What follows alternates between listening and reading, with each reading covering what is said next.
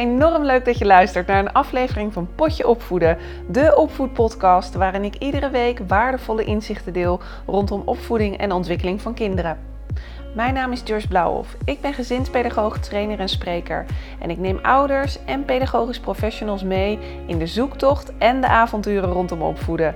Dit is jouw wekelijkse inspiratie en steuntje in de rug, de Potje Opvoeden podcast.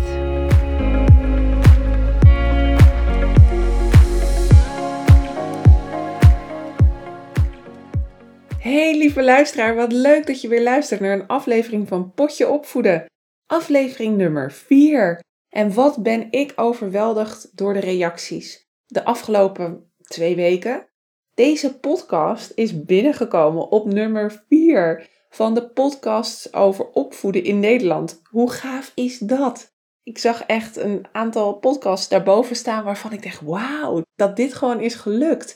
Dus mijn dank is echt enorm groot. Ik vind de reacties, ik krijg veel reacties via social media, via mijn Instagram-account en Facebook. En mensen sturen dan een DM of taggen dan hè, wanneer ze eh, de podcast aan het luisteren zijn. En dat zorgt ervoor dat ik een soort van ontiegelijk grote boost heb om verder te gaan. Want daar doe ik het natuurlijk voor. Ik doe het voor jou. En ik vind dit zelf ook een hele mooie manier. Ik vind het zelfs wel een beetje een intieme manier. Hè? Ik zit in je oor en je luistert naar mij en uh, hoe ik dingen zie op het gebied van opvoeden. En dat is meteen ook een soort van disclaimer die ik wil maken. Dit is hoe ik het zie, lieve mensen. En dit is niet de waarheid, want er zijn heel veel verschillende manieren in opvoedingsland. Dus weet dat in ieder geval. Maar de reacties, geweldig. Ik krijg van oud-studenten berichtjes over dat ze dit zo leuk vinden en het gevoel hebben dat ze weer bij mij in de klas zitten. Toch altijd leuk als oud-studenten dat zeggen. Of dat de podcast wordt geluisterd tijdens het wandelen of tijdens het nagels lakken of de was doen. Dus ja, blijf dat vooral doen. Blijf vooral deze podcast taggen en mij natuurlijk een DM sturen via social media. Want dat zorgt ervoor dat ik door blijf gaan. Dat gezegd hebbende, aflevering 4. Ik heb natuurlijk in de eerste aflevering gezegd dat ik van plan ben om een seizoen te maken van ongeveer 10 afleveringen. Dus dat gaat best rap, zeg ik zo. Nog echt een aantal leuke onderwerpen die ik uh, wil gaan behandelen. Er zijn een aantal mensen die een vraag hebben gestuurd via Instagram en ik wil daar twee vragen van gaan behandelen in deze podcast. En deze podcast gaat over weerstand of weerwoord bij je kind. En dit gaat over een meisje van 10 jaar, dus een beetje de pre-puberteit, pittig kind. En Louise heeft daarover een vraag gesteld en die ga ik beantwoorden. Dus Louise, vertel eens, wat is jouw vraag? Ik ben moeder van een dochter van onder andere 10 jaar oud. Ze is net 10 het is een slimme, verbaal sterke meid. Ze heeft dingen snel door en ze weet heel goed wat ze wel wil en wat ze niet wil.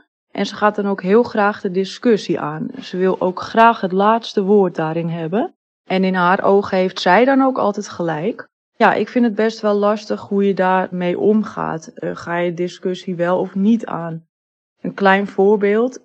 Als wij naar het bos willen en ze wil niet mee, dan kan zij een hele discussie aangaan over waarom zij vindt dat ze niet mee hoeft. Dat is dan nog een klein voorbeeld.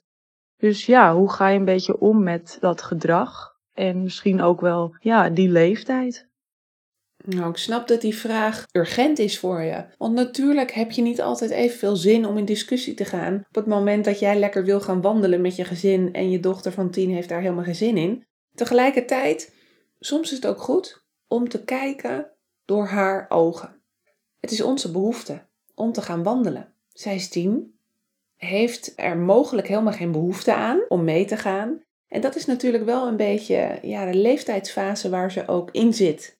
En tieners die ja, beginnen ook wel een beetje de verschillen tussen zichzelf en volwassenen, vooral ouders, te inventariseren. En door die verschillen te registreren, bereidt zij zich ook al voor op zelfstandigheid ja, de prepuberteit, wil je het een stempel geven, is toch misschien al begonnen. En jouw dame, die is pinter, hoor ik je zeggen. Wellicht heeft zij nog meer de behoefte om los van jullie ouders te functioneren. De manier om uiteindelijk echt te gaan communiceren met tieners en pubers is ook om het gelijkwaardig te maken. Als we kijken naar vooral de eerste jaren, ja, dan zijn wij volwassenen die toch vaak dingen bepalen voor kinderen. Onze manier, onze opvoedstijl zit hem ook wel, denk ik, in, in het respect hebben voor de autonomie van een kind. Maar op het moment dat een kind een tiener wordt, ik ben echt oprecht van mening dat die puberteit wel steeds eerder lijkt te beginnen. En de vraag is dan ook weer, wanneer praten we over puberteit? Je ziet dat je opvoedstijl als ouder dan ook een beetje moet gaan veranderen. En soms levert dat best wel wat spanning op. Door de ogen van je dochter gekeken. Heb jij gevraagd of ze zin had om te wandelen? Of was het omdat jullie met elkaar die behoefte hebben? Ik snap dat je natuurlijk ook leuke dingen wilt blijven doen als gezin. Maar het is inderdaad goed om te checken bij haar wat maakt dat je niet mee wil. Ik zeg altijd, kinderen willen ook heel graag regie ervaren. En je weet misschien zelf, Louise, ik weet niet hoe dat voor jou is, als iemand continu mij vertelt wat ik moet doen. Ik ben erg gesteld op mijn vrijheid, kan ik je vertellen. dus dat zegt ook wel wat over mij. Maar dat is gewoon vervelend. En dan heb je op een gegeven moment dat ook gehad. Het gaat erom dat je echt even je gehoord en gesteund ook voelt. Dus mijn advies zou zijn: laat haar begrepen voelen. Dus luister naar haar verhaal en vat samen. We zijn snel geneigd als volwassenen om onze mening te geven. Te vertellen hoe wij het zien of met argumenten te komen waarom je vindt dat we moeten gaan wandelen. Want het is zonnetje schijnt of hè, het is zo mooi buiten en ik zou het zo leuk vinden als je meegaat. Maar daardoor vergeten we eigenlijk om vragen te stellen. En dat is een van de meest moeilijke dingen ook wel die er zijn. Vragen stellen is best moeilijk, omdat je met je eigen gedachten ook zit. En om die gedachten dan even uit te stellen en in de modus van vragen stellen te gaan zitten, is best wel even een stap. Laat haar vertellen wat belangrijk voor haar is. Observeer even hè, hoe het gaat, wat ze zegt, echt haar woorden. En ik kan me voorstellen als ze dan bijvoorbeeld aan tafel zit en in de dwarse bui zit en ze zit onderuit gezakt en denkt, ja, ik ga echt niet mee met jullie, ik ben stom, ik heb er helemaal geen zin in. Maak ook even daar tijd voor vrij. Ga naast haar zitten, op hetzelfde niveau. De vraag is ook, stond je bijvoorbeeld nog? Of was je zelf gehaast nog met dingen bezig? Heb je haar echt gezien?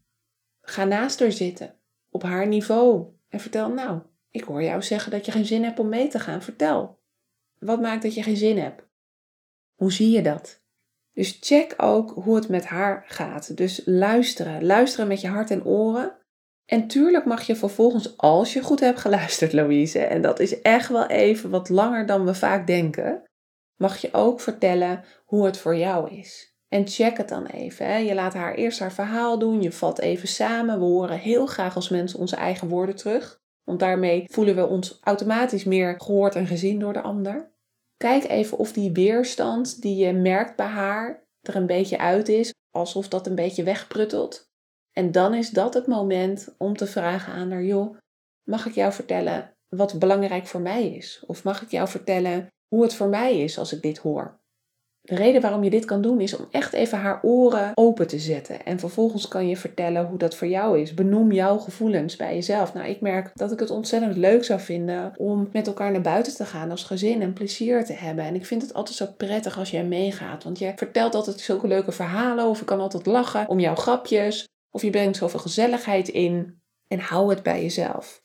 Benoem die gevoelens.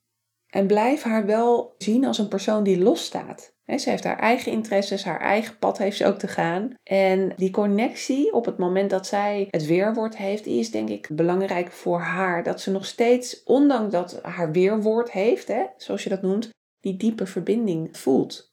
En tuurlijk hoef je niet altijd verbonden te zijn met je kinderen. Hè? Maar juist op dit soort momenten waarin ze eigenlijk haar visie of haar mening laat horen. Dit zijn de momenten om connectie te maken.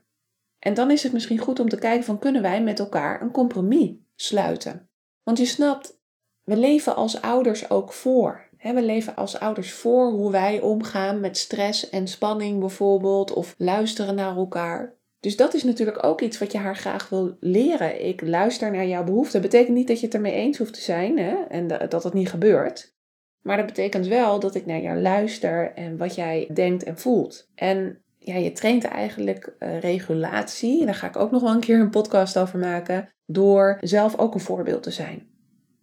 Maar benoem dus ook als jij iets niet leuk vindt. Maar het bijvoorbeeld doet omdat jij belangrijk vindt dat zij zich prettig voelt. Hè, het is voor kinderen natuurlijk ook fijn op een gegeven moment te merken dat je, ook al wil je iets zelf niet doen als volwassene, ik doe dit omdat jij belangrijk voor mij bent. En tuurlijk doe je dat, mag ik hopen, niet heel vaak omdat je anders gewoon te vaak als ouder je grens overgaat. En dat is natuurlijk ook iets wat ik jou niet gun. Omdat kinderen ook moeten leren, er is een grens. Maar misschien om haar te leren dat je soms iets doet ook voor een ander, kan je best bij jezelf benoemen van nou, ik merk dat ik eigenlijk nu geen zin heb om je weg te brengen, omdat ik dit en dit nog moet doen en dat is belangrijk voor me. Maar oké, eh, jij bent ook belangrijk voor me en ik uh, zorg ervoor dat ik je wegbreng. Dus daarin laat je haar zien en ben je eigenlijk gewoon heel erg duidelijk in wat je doet. Erken dus ook het kind, maar erken ook je eigen behoeften. Dus als zij in de weerstand zit, ga naast haar zitten, leef mee, beweeg mee en zet je eigen gedachten en wensen nog even, parkeer die nog even, zodat je echt verbinding maakt met haar en hoort waarom zij niet mee wil gaan. Nou, vervolgens als je dus merkt dat dat wat uh, is weggezakt, dan zeg je, joh, mag ik je vertellen wat belangrijk is voor mij? En dan vertel je hoe jij het ziet en hoe fijn je het zou vinden bijvoorbeeld als ze meegaat of jullie hebben de hele dag al binnen gezeten. Het is belangrijk om af en toe naar buiten te gaan, want daarna voel je je weer beter. Alles wat past voor jou. En daarna kan je vragen, hoe gaan we hier samen uitkomen? Welke afspraak kunnen wij samen maken, zodat we een compromis ook kunnen sluiten? Natuurlijk moet je haar misschien het woord compromis even uitleggen, maar dat je zegt dat je allebei een stukje geeft. Misschien zegt zij wel, ja, ik heb echt geen zin om een uur te wandelen of anderhalf uur, want dat doen we altijd. Nou, dat vind ik echt veel te lang. Nou, dan kan je tegen haar zeggen, oké, anderhalf uur vind je te lang. je herhaalt weer even haar woorden. Wat stel jij voor? Vaak is het zo ook, dat vind ik zo bijzonder Louise, als we aan kinderen vragen wat ze dan voorstellen, dan komen ze soms met een hele andere wens. Waarvan je denkt, hm, dat had ik zelf eigenlijk nog helemaal niet bedacht. En dat is ook minder erg. Om een voorbeeld te geven, ik geef nog steeds les aan pubers. Mijn jongste student is 15, eh, mijn oudste is 51, weliswaar aan de opleiding pedagogisch werk. En ik heb wel een keer een student gehad en dat was een eigenwijze drol, om het zo maar te zeggen. Dat zijn woorden van mijn moeder, zit nu te bedenken. maar ik wilde met haar een afspraak hebben om één uur. Dus ik zei, ik noem er even Sanne. Sanne, om één uur wil ik je graag zien voor een gesprek. En toen zei ze, nee hoor Joyce, nee echt niet. Ik kom echt niet om één uur. Dus ik dacht, oh jeetje, ze zit weer met de hakken in het zand. Hoe ga ik dit doen? Toen vroeg ik, oké Sanne, wat komt jou uit?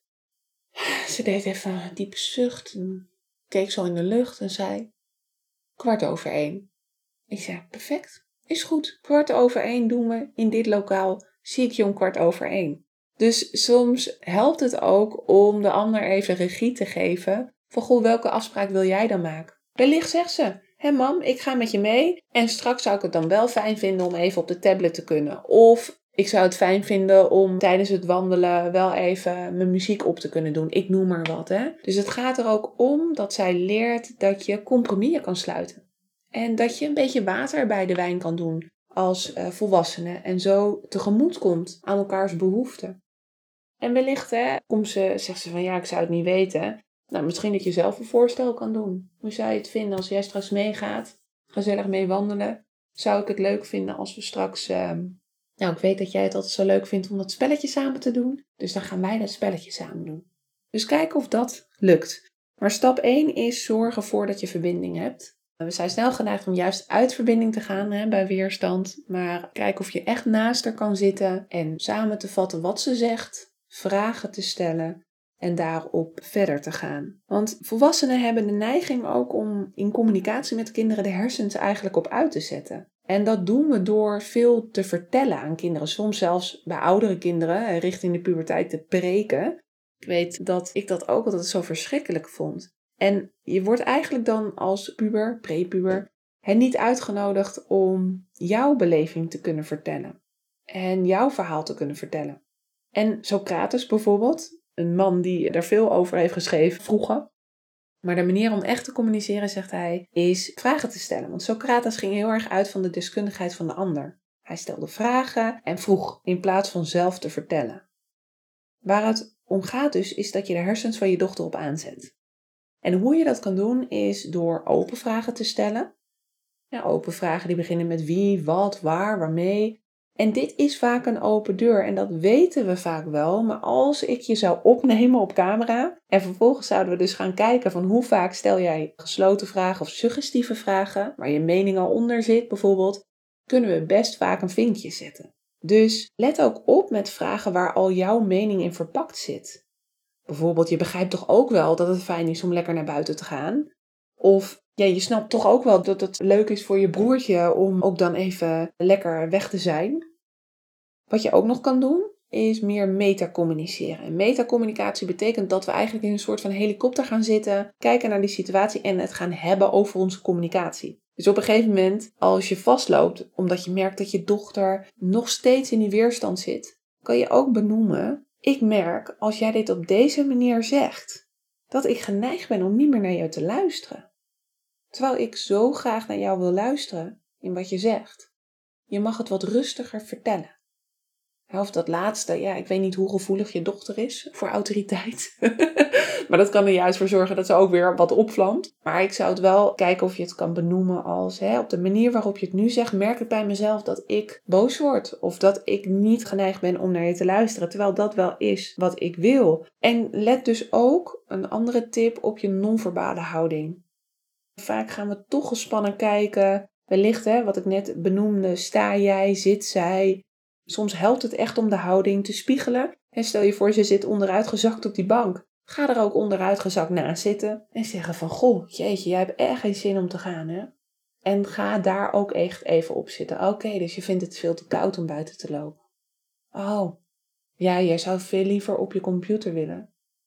Ja, dan ben je de laatste tijd wel wat vaker op bezig, hè, op je computer met dat spelletje.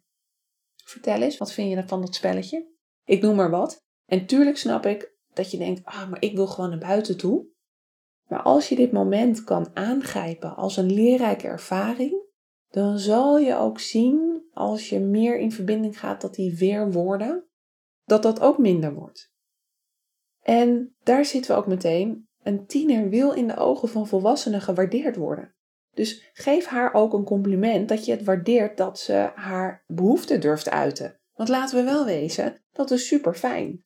Het is heel fijn dat zij aangeeft wat ze nodig heeft.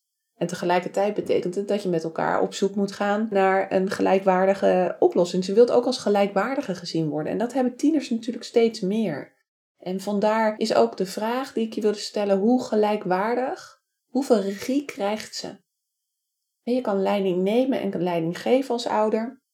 En in leiding nemen zitten we wat vaker in de jonge jaren. En op een gegeven moment moet er een soort van omslag komen naar meer leiding geven. En tuurlijk, een kind moet het wel waarmaken. Het moet jou wel het vertrouwen geven, oh jij kan dat. Maar wellicht is zij nog meer op zoek naar regie. Dus in deze leeftijdsfase ondernemen ze al wat meer met uh, leeftijdsgenootjes. En wordt ook, en dat merk je misschien wel, die gelijkwaardigheid in die relatie met die leeftijdsgenootjes ook belangrijker. Het is een soort van give and take. Dus als je wat voor mij doet, dan doe ik ook wat voor jou. En dat is natuurlijk iets wat je in deze situatie heel goed kan oefenen. Rond ongeveer 11 tot 12 jaar accepteren ze dan ook niet zonder meer, meer gezag van een ander of een autoriteit. En ze volgen ook niet langer jouw regels of jouw oordeel. Dus samenvattend is het belangrijk om haar als een los individu te zien met haar eigen behoeften tegemoet te komen daar ook in en vertrouw haar ook. Koester die relatie als twee losse personen. Ga in verbinding op het moment dat die weerstand er is. Kijk even of je echt achter haar beleving kan komen door vragen te stellen. Vragen, vragen, vragen te stellen. En op het moment dat ze wat rustiger is, kan je vertellen wat voor jou belangrijk is. En daarna de vraag te stellen: hoe kunnen we hier uitkomen? Heb jij een oplossing? Heb jij een idee?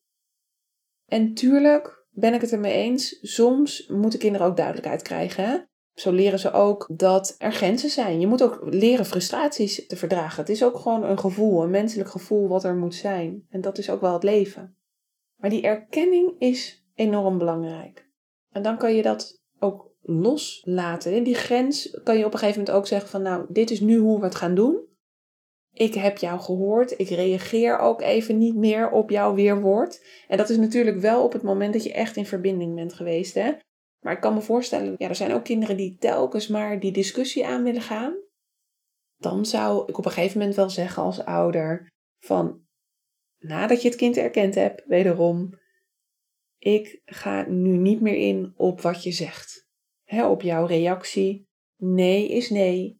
Ik heb het uh, uitgelegd en ik reageer niet meer. Dan is het ook voor haar heel duidelijk wat er gebeurt.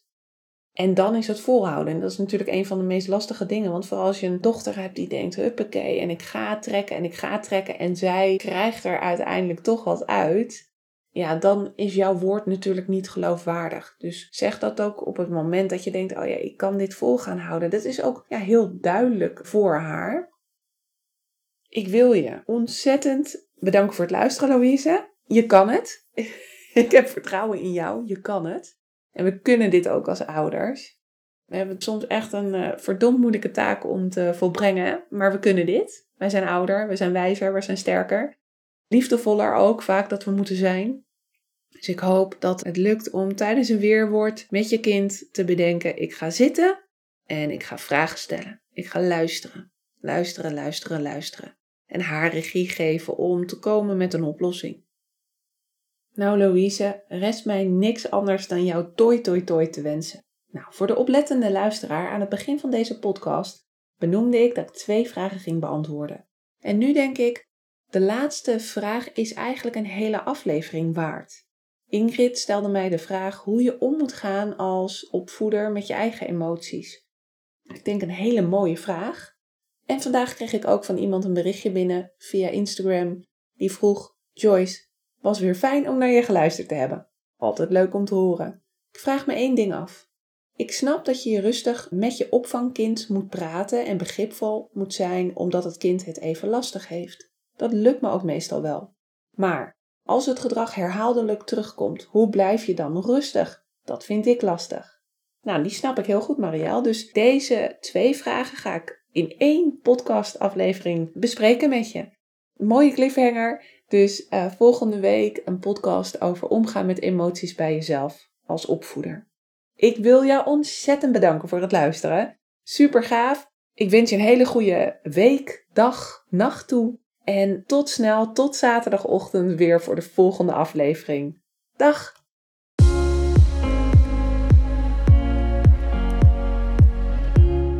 Hey, wat ontzettend leuk dat je hebt geluisterd. Bedankt daarvoor. Nog een paar dingen die ik graag met je wil delen. Wil je alle afleveringen overzichtelijk onder elkaar? Abonneer je dan op deze podcast. Klik in jouw podcast-app op de button subscribe of abonneren en je ontvangt dan automatisch een berichtje als er een nieuwe aflevering online komt. Mijn missie is om zoveel mogelijk ouders en pedagogisch professionals te helpen bij het opvoeden van kinderen. En om mijn missie te bereiken, helpt het als jij een review wilt achterlaten via de app waarmee je deze podcast luistert. Ken jij nou iemand voor wie deze aflevering interessant is? Dan zou het fijn zijn als je hem of haar deze aflevering doorstuurt, door bijvoorbeeld de link te kopiëren in Spotify. Ik zou het ook gaaf vinden als je een screenshot deelt als je deze podcast luistert en deelt via social media. Vind het altijd leuk om een berichtje van je te ontvangen, om te horen wat je van deze podcast vindt en of je misschien zelf vragen of suggesties hebt. Stuur mij een berichtje via mijn website jblauwhof.nl. Dat is kleurblauw en hof met dubbel F. jblauwhof.nl of via mijn Instagram pagina Joyce Blauwhof. Tot de volgende aflevering.